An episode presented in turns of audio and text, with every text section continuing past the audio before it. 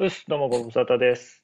前回が去年の5月なので、十分ですね。だいぶぶりだ。もっと早く呼ぶべきでしたね。呼ばれしそうね、なんか、あの、変なアプリ作ってるという噂です。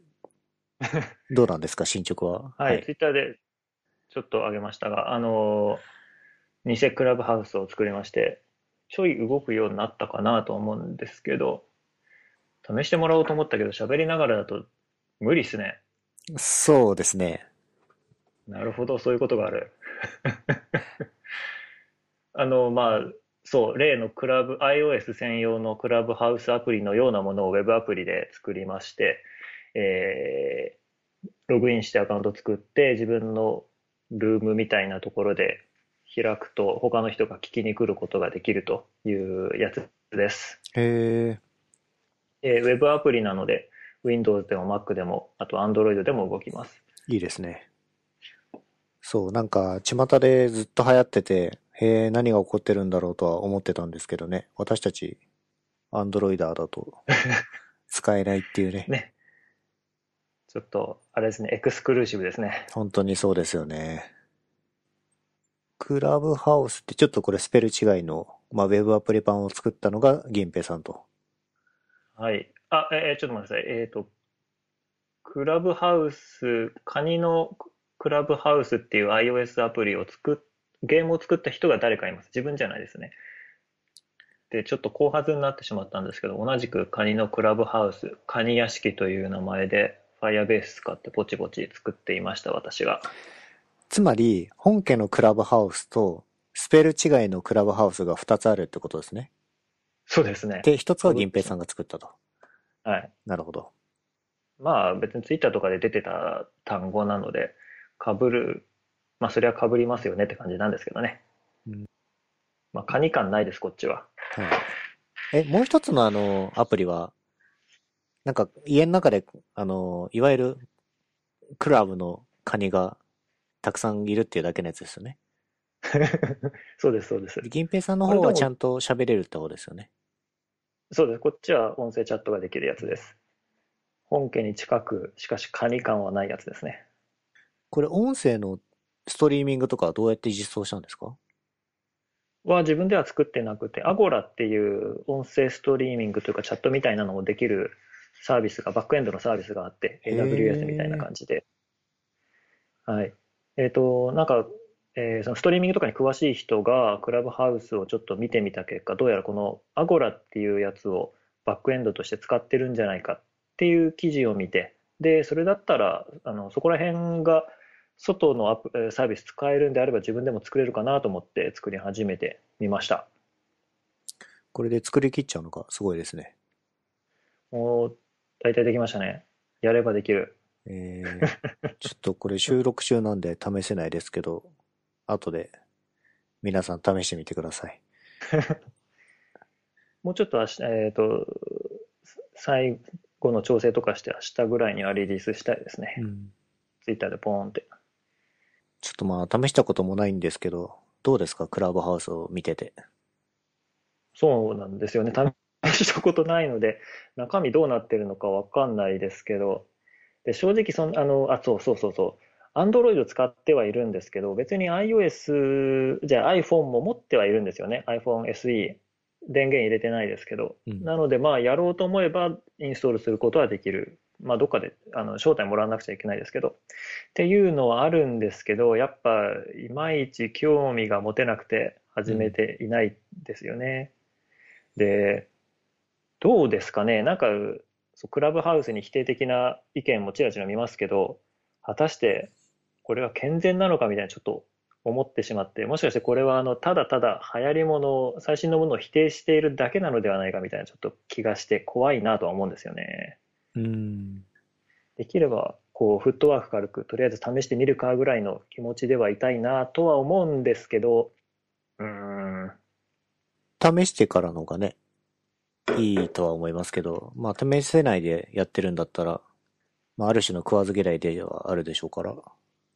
まあ僕個人でそのクラブハウスに思うところはそんなないんですけど、うん、単純にセキュリティ面でちょっと不安だなっていうのはあったりしますけどね。まあ使えないから言えて、言ってるだけかもしれませんけど。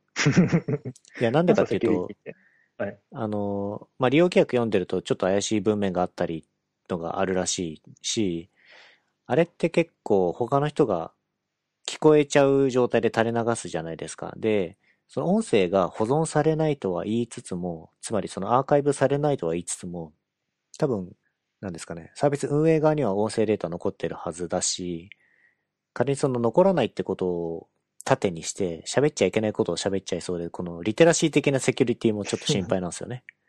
なるほど。やっぱセキュリティホールは常にヒューマンサイドですね。そうですね。そうですね。あとは見かけたの、ツイッターで見かけたのは、そのクラブハウス使ってる人でなんかセクハラされたみたいなことを言ってる人がいて、それもちょっと気になりましたね。で、されてたら怒るじゃないですか。でも内容を漏らしてはいけないっていう規約があるから、あの、そのクラブハウスの喋ってる場所の外でそれに対して怒ることはできるんだろうかみたいな、なんだろう、懸念がちょっとありますね。どうなんですかね、こういうの。え、クラブハウスの利用規約で、クラブハウスで喋ったことを外に漏らしてはいけないっていう規約があるってことですか？あ、知らないですけど、そういう感じなのかなと思ってました。ああ、そういうことか。へ録音だけですか？録音しないで、じゃあ何？あの、秘密の、ここだけの話だよ、みたいなのを、こう、書き出して外でおしゃべりしちゃうのは OK? どうなんだろう。ダメだ、まあ、やってない人とやってない人だから話が。そうですね。全部妄想で喋っちゃってますけど。まあなんか 事実上制限するのは無理じゃないですか。だから。人の口にとは立てられないですからね。だからなんか起こっても、クラブハウスはしていませんよっていう、なんか防御壁じゃないですけど、その程度なのかなとは思いましたけどね。うん。どうなんでしょうね。やってないからわかんないけど。ってないのはでもどうですかね。流行り物って言うけど、なんか単純にそこら辺のこう、うん、文化が自分たちの近くのな、なんだ、キャラじゃないかなみたいな、キャラっていうとちょっと違いますけど、興味持てる範囲ではないかなみたいなところもちょっとあったりしますね。別に自分そんな、あの人が話してるのを聞いたりとかっていうのはそんなに好きではないっていうのかな。あの例えばラジオを聞いてみたいな、そういうような文化圏では自分育ってなかったので、うんちょっとあの自分が試してみたいと思えるような対象ではなかったっていうのはあると思います。うん。老化とは思いたくない。そうか、まあね、試してみたいと思えないのは全然いいというか普通というか。ただまあ、うん、そうね。すごい、周りがすごい使いすぎてて、ちょっと見てみるかもできないじゃないですか、アンドロイドだと。そうなんですよね。それがちょっとね、まあいろいろこう、問題は、はい、まあこれから露出していくのかもしれませんけど、まああとね、これがどうやってサービスとして伸びていくのかは、ちょっと気になりますけどね。そうですね。今のところあれ全部無料なんですよね。まあでしょうね。ねどこでお金儲けするのかな。なんか有料プランとか作るんですかね、そのうち。まあ、知ったこっちゃないといえばそうなんですが。うん。偽クラブハウスを作ってみた感想とかどうですか？いや、めっちゃ楽しかったです。うん、やっぱ趣味アプリ作るのはこう、心にいいですね。うんうん、精神面で良い影響がありますね。作るのは楽しいです。ですね、あとはちょっと技術的に初めてやったことがいくつかあったりとかして、そこら辺も刺激になりましたね。バックエンドのアゴラっていうのを使ったっていうのはまずそうですし、あと Firebase ちょっとこれも久しぶりに使ったんですけど、エミュレーターが前よりも随分なんか強くなってて、うん、これは便利だなって思いました。あとはそうだな。えっ、ー、と、ユーザーのフォローできる機能を作ったんですけど、これも初めて作りました。あの、フォローするっていう機能を初めて作りました。ええー、なんか意外とですね。ほら、そう、なんか、銀様、あの、道玄坂で働いてた頃とか、割とソーシャルなサービス作ってたじゃないですか。そういえばそうですね。なんか、その辺でフォローとかありそうですけどね。当時あったかな？いや、あったはずですよね。とはいえ、自分はあの、フロントエンドで働いて、あフロントエンドの役で働いていたので、まあ、こっちとしては API 叩くだけなんで、うん、で、今回、まあ、Firebase で全部やったので、で、そうですね、Firebase じゃなかった、Firestore データベースですね、でやって、今までちょっと疑問だったのが、れあの自分、あの、RDB が、RDB を今まで、あ昔はよく使ってまして、うんで、まあ、正規化とかやってたんですけど、そこら辺のやつを、あの、Firestore のような Non-SQL、ドキュメント DB でどうやって作るのかなってずっと疑問だったんですよね。うん。で、これを今回ちょっとたまたま人に教えてもらって、えーファンアウトという、えーなんだ、デザインパターンかな？うん。があるっていうのを聞いて、えー初めてやってみました。あの、ファンは、あの、扇の、センスとかのファンで、こほうう、扇状に広がっていくっていうのがファンアウト。で、具体的には、あの、データベースのレコードをコピーして、複製して、同じデータをあっちこっちで持つっていう、えーデザインパターンでした。へえ。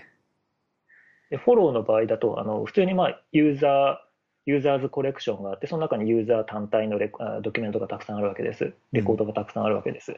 で、もし RDB だったら、あの、それとは別にフォロー、えっと、なななんだ、フォローテーブルって言えばいいかな。なんかそう、ユーザーとユーザーをつなげる、えっと、テーブルを1個作って、で、そこに外部キーを2つ持って、この、え2人が、えーこっちがフォロワーで、こっちがフォローイーで、みたいなっていうのを記述するんですけど、えードキュメント DB の場合はそうじゃなくて、えーもう、えーユーザー個人のドキュメントの下にコレクションを作って、あ、すみません、Firestore の話ですかね。うん。えーユーザードキュメントの下に、えーフォロワーコレクション、フォローイングコレクションを作って、で、その中にユーザーデータを丸々コピーするってはあ。いうか、作るのが、えーよくあるやつ、よくあるパターンらしいです。これ、うん Firestore のブログで紹介されてたので、たあのーちょっと古い記事だったんですけど、Firestore のブログでこう、えー公開されてた記事にあったので、えー間違ったやり方ではないはずです。なるほど古い。かもしれないですけど。つまりそれをやると、ジョインとかをする必要がなくなる？ってこと？その通りです。なるほど。もうちょっと、もうちょっと言うと、そのジョインをデータベース書き込みの時点で完了させちゃう感じですね。はいはいはいはい。なるほど。まあ、なるほどだけ出てくるんですけど、ちょっと自分が使ってみないとわかんないですけど、なるほど。いやー、これはちょっと RDB のの自分としては、なんかほげーって感じですね。鼻毛出るかと思った。そうですね。じゃあ、じゃあそのユーザーレコードがアップデートされたときは、は関連するやつも全部更新しないといけないですね。多分あのフックみたいな感じの仕組みで、なるほどですね。まあその方が前とか。当然はいレコード弾いてくるのは早そうですからね。そうですね。書き込みと読み込みだったら圧倒的に読み込みの方があの利用量が多いはずなので、確かに確かに書き込みの時点で、えーリソース使っておこうと。確かに。概念的にはキャッシュに近いですよね。確かに。なんか事前にあの、えー完了したデータを用意しておいて、であとはそれを何度も読み込むだけっていう。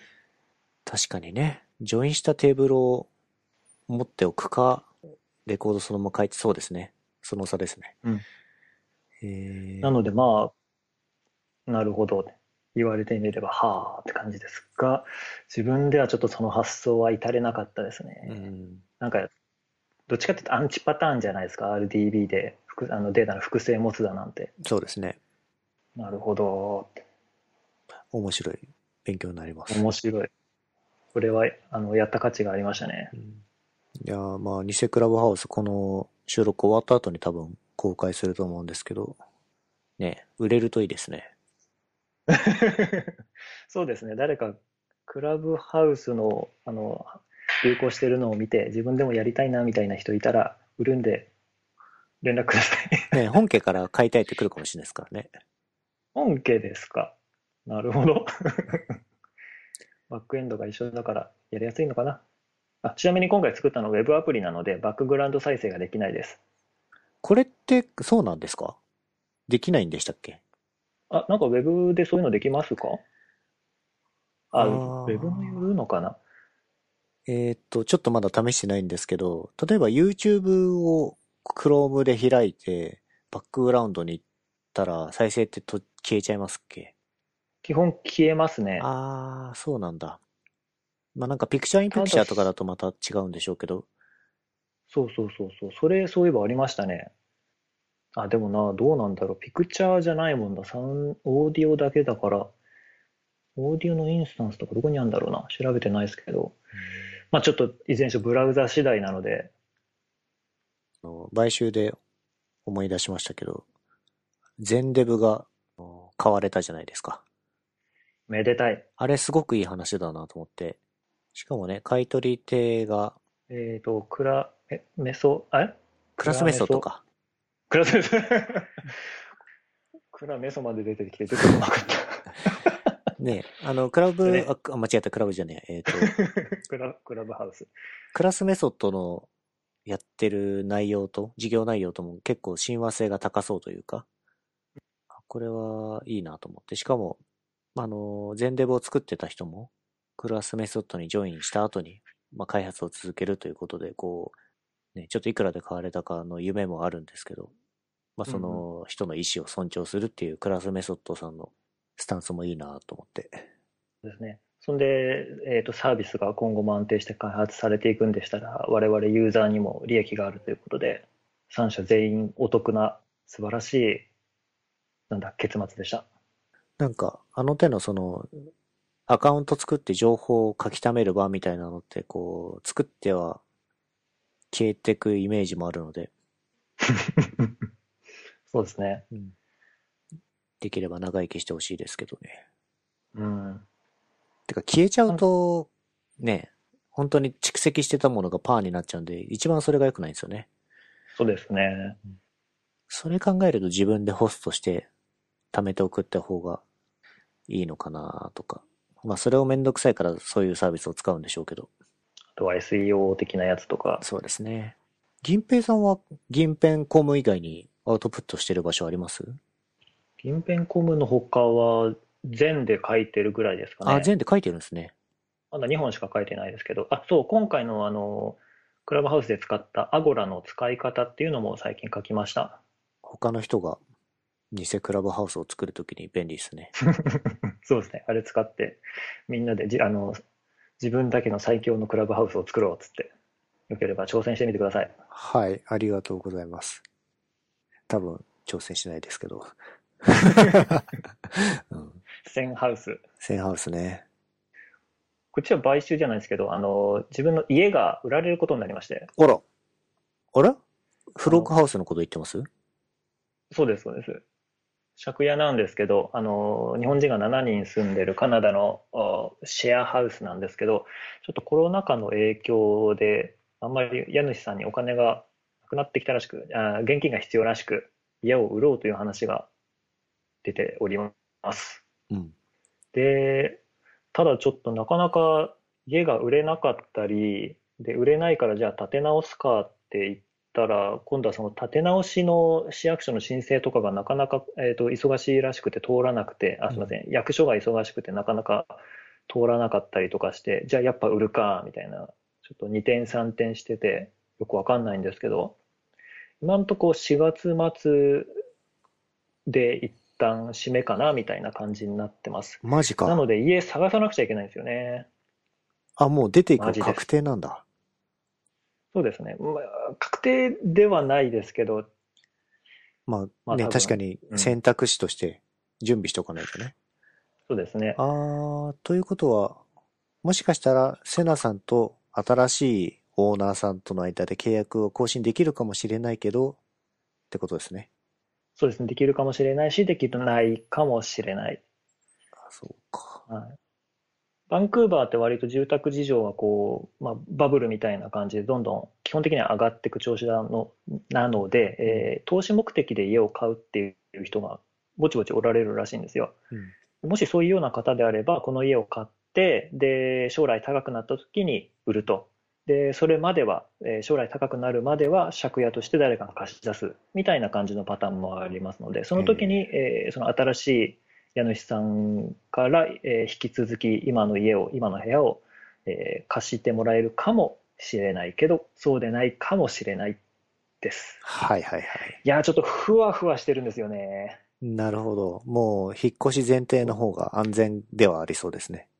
そうなんですよね。ちょっとパーッと決めてくれれば。まあ、別に最後まで残ってる必要もないじゃないんですけど、うん、どうしましょうかねうん。っていうところです。じゃあ、引っ越し先の検討しましょ そうですね。で、か引っ越ししたことないんですよね、こっちで。2015年にカナダに来て、最初に今の部屋にもすぐ入ったので、その、それ以来、ずっとここにいるので、引っ越しのやり方もよくわかんないんですけど、う。そどういう条件で家探したらいいですかね？その前に英語で交渉しないといけないですね。はい。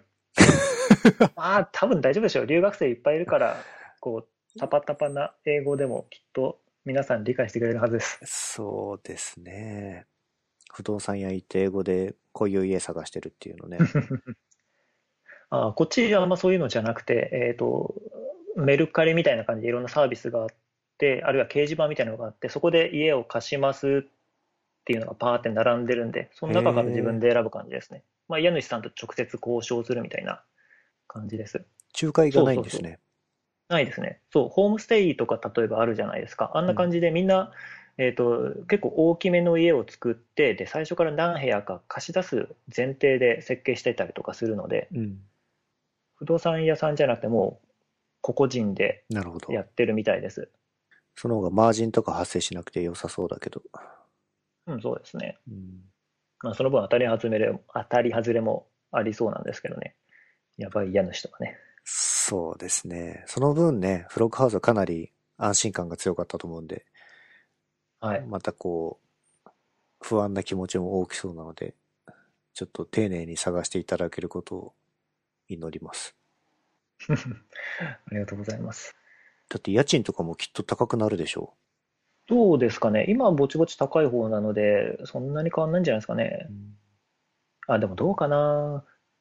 わかんない。高くなるかもしれない。あーどうしようかな。まあ、やっぱ条件次第ですよね。いい条件積んでいけば値段も上がるだろうし。うん。まず場所ですかね。やっぱ人がいっぱいいるのはダウンタウンなので、そっちの方が人に会ったりとか、あのーお店に寄ったりとかもできるので、都会に出た方がいいのかなとも思うんですが、うんバンクーバー一般として治安って良いんでしたっけ？全体としてはいい方ですねな。るほど。じゃあダウンタウンの方でも全然大丈夫？はい。ダウンタウンむしろ治安はいい方だと思いますよ。なるほど。そう、家具は自分で基本的には買わない、あー買わない家が多いので、自分も買いたくないですね。まあね、ぎ銀平さん身軽な方が好きそうだしね。そうですね。カバン一つでみたいなの方が嬉しいですね。まあ一つにはどうせ入んないでしょうけど、さすがに。か、また、はたまたね、またシェアハウスとか、ホームステイとかっていう選択肢もなくはないんですかね。それもまあありですね。ホームステイやったことがないので、ちょっとまあ体験してみたいなみたいな気分があるんですよね。やったことあります？ないです。これもないのでわかんないですけど。なんだろう？何が違うんですか？飯が出てくる？とかあでも食事が出るかどうかも、ホームステイ先次第って聞きましたね、そういえば。ホームステイってすごく概念が曖昧ですね。なんか、お金払ってやるもんなのかどうかも、よくわからないというか。お金払ってやるもんかどうかとは。えっ、と、ホームステイさせてもらう方が、うんほら、大学が仲介してて、とか、なんか、プログラム的に大学が用意してるとかもいろいろあるじゃないですか。はいはい。例えば、なんだ、銀平さんほどの年齢の人が一人でホームステイするっていうことそのものも、あんまりイメージはできてなくて、そういうものは一般的に世の中で行われてるのかどうかとかからですけど。どうなんでしょうね。まあ、確かに若い人がやってるような印象ありますね、ホームステイ2と。ホームステイとかもあれですか？その掲示板とかで出てるんですかね？ホームステイ募集してますみたいな。あ、はい、多分そのはず。あ、そうなんだ。すごい。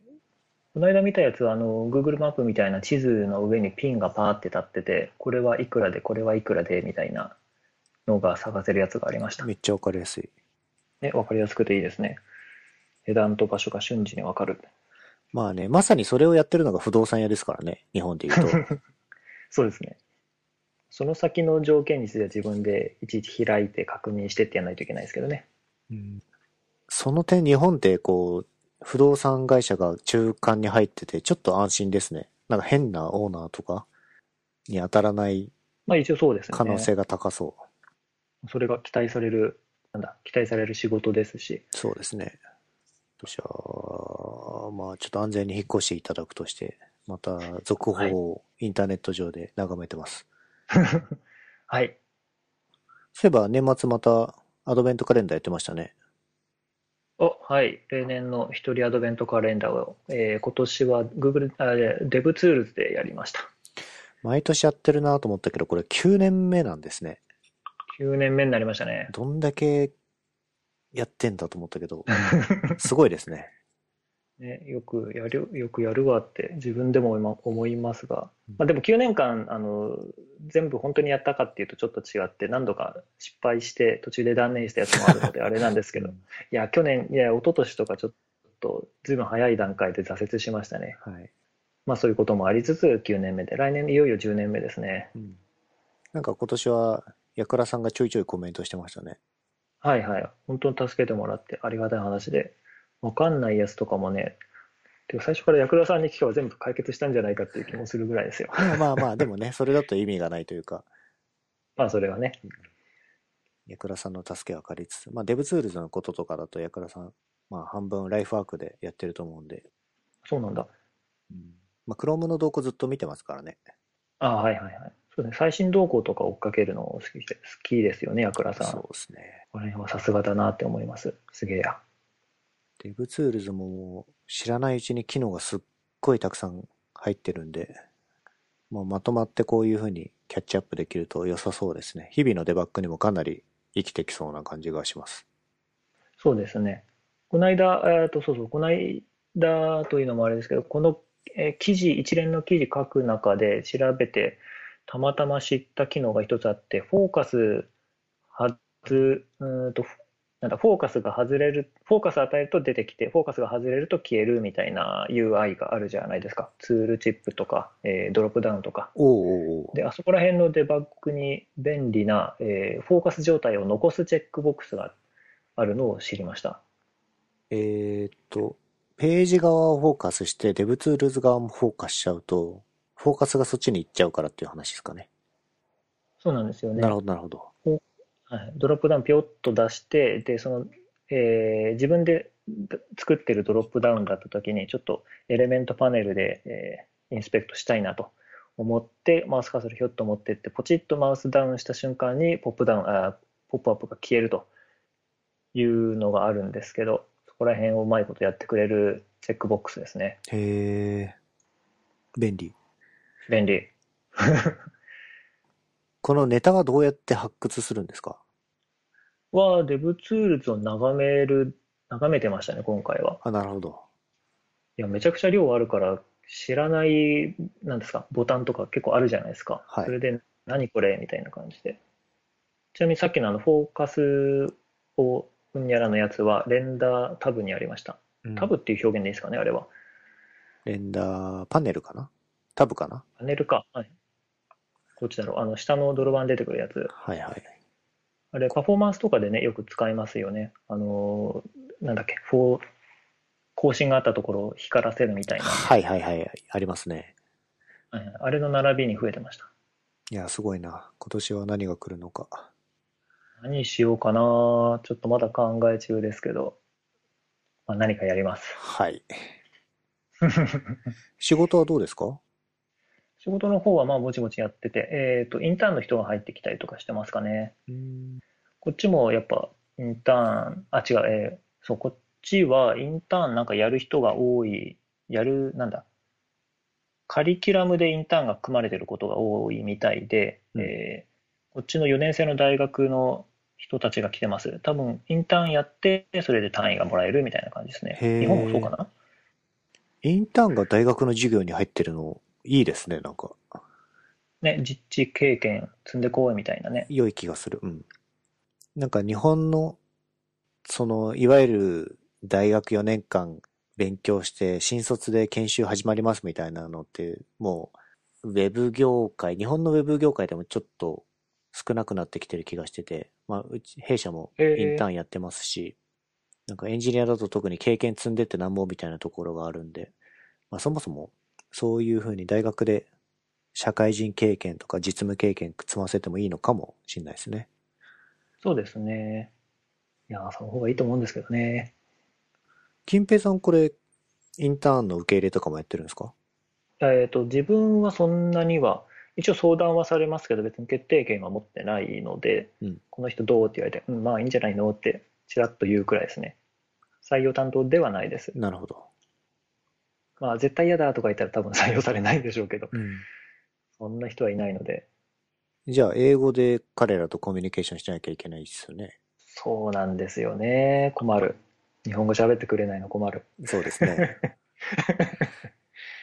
英語、そうだな、今年英語もうちょっと伸ばしたいですね。どうしたらいいかわかんないですけど。せんちゃんはどうですか、英語。僕は、そうだな。去年1年で、まあまあアップデートしたような気がしますね。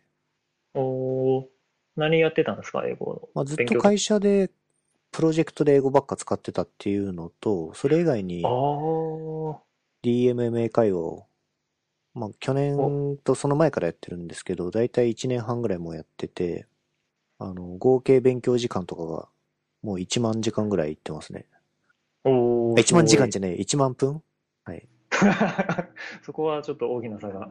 びっくりした。1万時間って確かあの、プロになれる時間とかじゃなかったでしたっけ？そうですね。?1000 時間だっけ？1万分は全然ですね。でもまあ、相当やりましたね、じゃあ。そうですね。伸びてらっしゃるんでしょう。ちょっと今度英語でなんか会話しません？いいですよ。なんかなんだろう、こう、練習みたいな。全然、収録とかも英語でなんとか多分いけちゃうぐらいです。マジっすか？うんやっちゃう？じゃあちょっと、ストロボ、い英語 FM? はい。ちょっとまたトライしてみましょう、これは。でもいいですね。ね銀平さんも、えっ、と、2015年にカナダに行ってから6年間ですから、そろそろペラペラゾーンにね、と思うじゃないですか。そう思いますおね。かしいなちょっと、予定と違うな違う。違う。まあ、案外ね、この今回の引っ越しでね、ちょっと状況がアップデートされて、英語喋らざるを得ない機会が増えるかもしれないですからね。それはあるかもしれないですね。うんあの外国人、外国人というか、英語喋る人とシェアハウスになるかもしれないし。うん。えーっと、トピック、他に喋っておきたい話とかあります？どうしようかな。そんなに喋りたいほどでもな。あ、じゃあ、筋トレランニングを。そう、思い出したんですけど、去年はちょっとあの、走ろうかなと思って頑張ってたんですが、去年の後半か冬入ったぐらいに、あの、ランニング用のジャージが壊れまして、うん。外い、あの、運動着がなくなって、それ以来ランニングしてないです。買いましょ はい。まあ、買えば済む話なんですけどねう。。うん。それだけなんですが、ちょっとなかなか寒くなって億劫なんで、ジャージと靴も買わなきゃね。あ靴は一応まだあるので、まだい大丈夫かな？そろそろ買った方がいいかなでも。いや、いい靴といいウェアを買うと、やる気上がるじゃないですか。なるほど。確かにそうかもう。ん。靴か。いい靴って何ですか？ランニングシューズいろいろ種類あるんですよ。僕もそんな詳しいわけじゃないけど、あ石本さんも詳しいでしょうね。 Vaporfly とか？ Vaporfly と。 Vaporfly の。 Vapor ですかね。あ、フライ。 Vaporfly。Nike。Vaporfly は、これです。えっ、と、 Nike Zoom X、Vaporfly、Next、Percent。これ多分有名なやつだと思いますよ。えー、これで、なんですか、こう、軽々と風のように走れる感じですか？うん。俺はちょっと普段、普段靴として使っちゃってるんですけど。搭載された秘密兵器。僕、 Zoom X っていうのは使ったことないけど、まあ普通に Vaporfly のシリーズのやつを履いてますね。えー、お、半裸のお兄さんが走ってる。これ一応じゃあランニング用で、だと思います。えー、それを普段使いしてらっしゃる泉水さん。いや、別にいいじゃないですか。そうですね。まあ、実を言うと、俺もこっちで買ったよくわかんないメーカーのランニングシューズを普段使いしてます。うん。物に投資していきましょそれはそうかも。そう、特にあんまり欲しいものがなくて、あんまり物を買ってないんですよね。う。うん。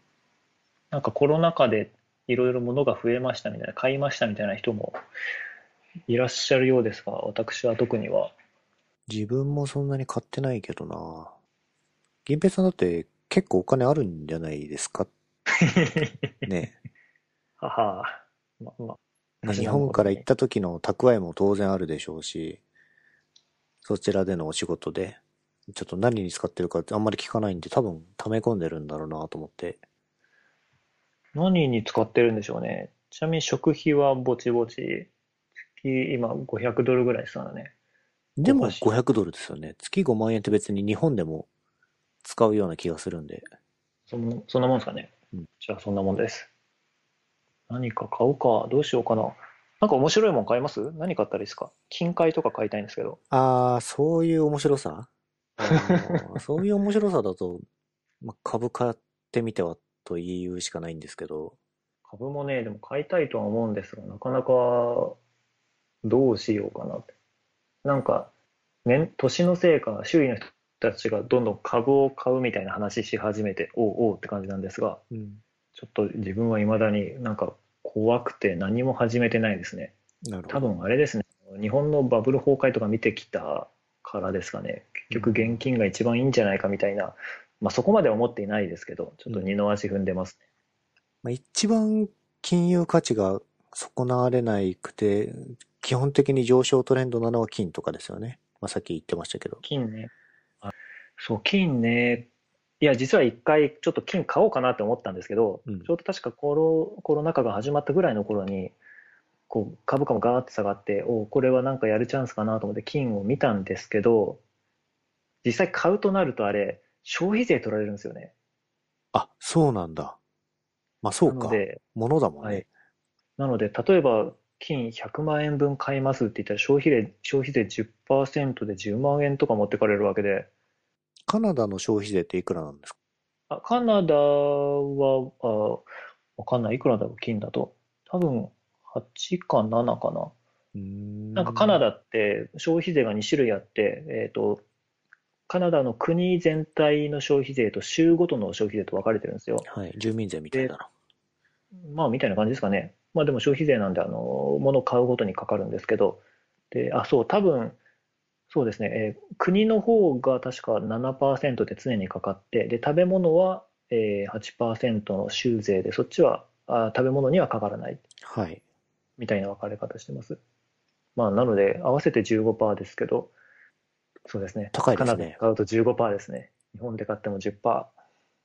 っていうのがあって、うんちょっと金は買わなかったんですが、でもその後ちょっと見たらなんかその、それぐらいの分はちょっと値段が上がってたので買っとけばよかったなって思いました。そうですね。基本は上がってますもんね。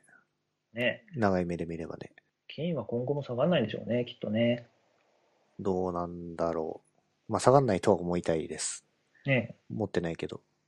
持ってないけど、買いましょ金？う。うん。他人事なんでさらっと言いますけど、買いましょう。ね銀平さん買って教えてくださいよ。金、金手元に置いときたいな。え、こう、金のインゴット棒みたいなのどうですか？机の上に。かっこいいかもしれないけど、ちょっと扱いに困りそうなんですよね。ものなんで。まあ基本は僕株と投資信託なんで。家とか。家ね、家は家な資産じゃないからな。資産じゃないですか。まあ日本だとあれですかね。カナダの方は一応家は資産運用みたいな感じで、さっきちらっと言いましたけど、買う人も多いみたいですね。うん。一応上がり上司で。そうなんだ。自分は買うわけではないんですが。まあ、バンクーバーとかね、いいでしょうね。まあ、日本で今後どういう地価に影響があるか分かってないですけど、ほらコロナの影響で都心からの田舎への回帰みたいなのってバンクーバーだと起こってたりします？どうだろうあんまりあるのかなでも割とこっちの人たち車みんな使うので、ある程度都心から離れたところに住んで車で通勤みたいな人も多いみたいで、そんなに変わらないのかなうん。とわかんないですね。まあ日本もちょっとす時間が経たないと分かんないですけど、まあほんのり地方への回帰が、ほんのり進みつつあるのかなぐらいで、ちょっと本格的にどれほど分散するか分かんないですけどね。ただまあ日本だと東京への一極集中は基本は変わらないのかなと思いつつ、その20年、30年、40年の単位で人口のこと考えておくと、日本って多分人口ぐんぐん減ってくんで、それを考えると地価の変動というなると、基本はダウントレンドになるのかなと思うので、日本を拠点に家を買う気はあんまりなくなってききてはいますね。ちょっと自分も似たような認識で。まあ、バンクーバーいいんじゃないですか、だから。こっちは多分そうですね。どんどん一応都市の拡張とかもまだ進んでるので、上がってくんだろうなとは思うんですけど、うん、どうですかね。基本ビビリなので、うん。あんまりでかい買い物はしたくないですね。でもまあなんだっけな、この間知り合いが話したのは確かここ5年だか10年だかで家の値段が2倍になったみたいな話で、あら、すごい。2倍ってすごいですよね。100%アップですよ。それは万々歳だな。もちろん場所とかいろいろ条件はあるんでしょうけど、そう、どんどん上がってますね。これがバブルなのか、それなりの価値があるのか、ちょっと自分には判断つかないですが、うん。まあ、最終的にどこで骨をうずめたいかにもよりますけど、日本に戻ってくる予定とかあるんですか？今んとこないですね。ただそうは言っても別にカナダで死ぬまでいようみたいなこう決意があるわけでもなく、うん。何か理由があれば日本に帰るし、なければ現状維持でカナダにいるかなっていうぐらいの、あの感じで、ふわっとしてます。なるほど。どっちかっていうとカナダの方がいいかな。日本暑いし。いや、や、嫌なんですよ、暑いの。うん。人はいいんですけどね、友達いっぱいいて。そうか。なんかね、家買うんだったらそれにも依存してくると思うんでね。てか、まず引っ越しよね、銀平さんはね。そうですね。まずはね、3ヶ月後どこにいるかっていう話です。いやー、実際どうしようかな。ダウンタウン行ってみようかな。まあ、物は試して、ちょっと安全だけ気をつけていただいてね。はい。はい。まあ、その、日本に暮らしを戻すとかじゃなくて、断片的に日本に帰ってくる機会もあるかなと思うんですけど、あれですか、コロナウイルス状況下だとそれも難しいですよね。そうなんですよね。日本に帰国、一時帰国だったらすぐにでもしたいんですけど、なかなかね。今だと2週間ぐらい隔離されるんでしたっけ？ですね。確か。いやー、銀平さん戻ってきたらね、寿司とか食いたいけどね。ね、行きたいですね。2週間。そう、こっちから日本に行って2週間隔離でフリーになって、で、それが終わって日本からカナダに帰ってきて、また2週間隔離ですからね。うん合わせて4週間ですよ。ちょっとね、ワクチンがもう少し普及して集団免疫を獲得できて、みたいな状況を期待しましょうん、早くなるといいですう。ね寿。司はそれからだ。はい。楽しみにしてます。すいません、急にちょっと一個面白い話聞いたんで、はい。全然関係ないんですけど、お話ししたいです。どうぞ。最近知人がですね、NPM パッケージ乗り乗っ取られそうになりまして、これ、茂木くんですよね。あ、そうそうそうそう。ご存知ですか？はいやそうです、そうです。これ面白いって話ですね。いうのがあって、面白いなと思いました。はい。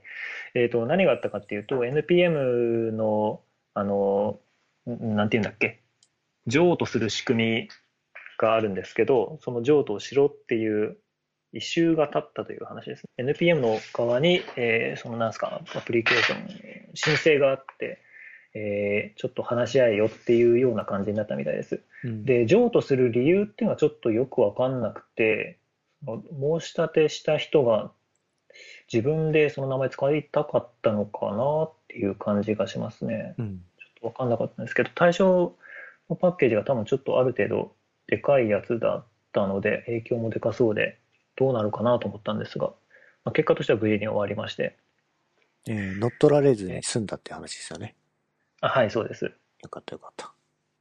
まあ、NPM のコマンドでもね、NPM オーナーコマンドがあるんで、それを使うだけでもテクニカルには譲渡はできますけど、まあ、これは多分全然もっとこう、ビジネス的な話が含まれる、こう、ね、交渉ごとの話ですよね。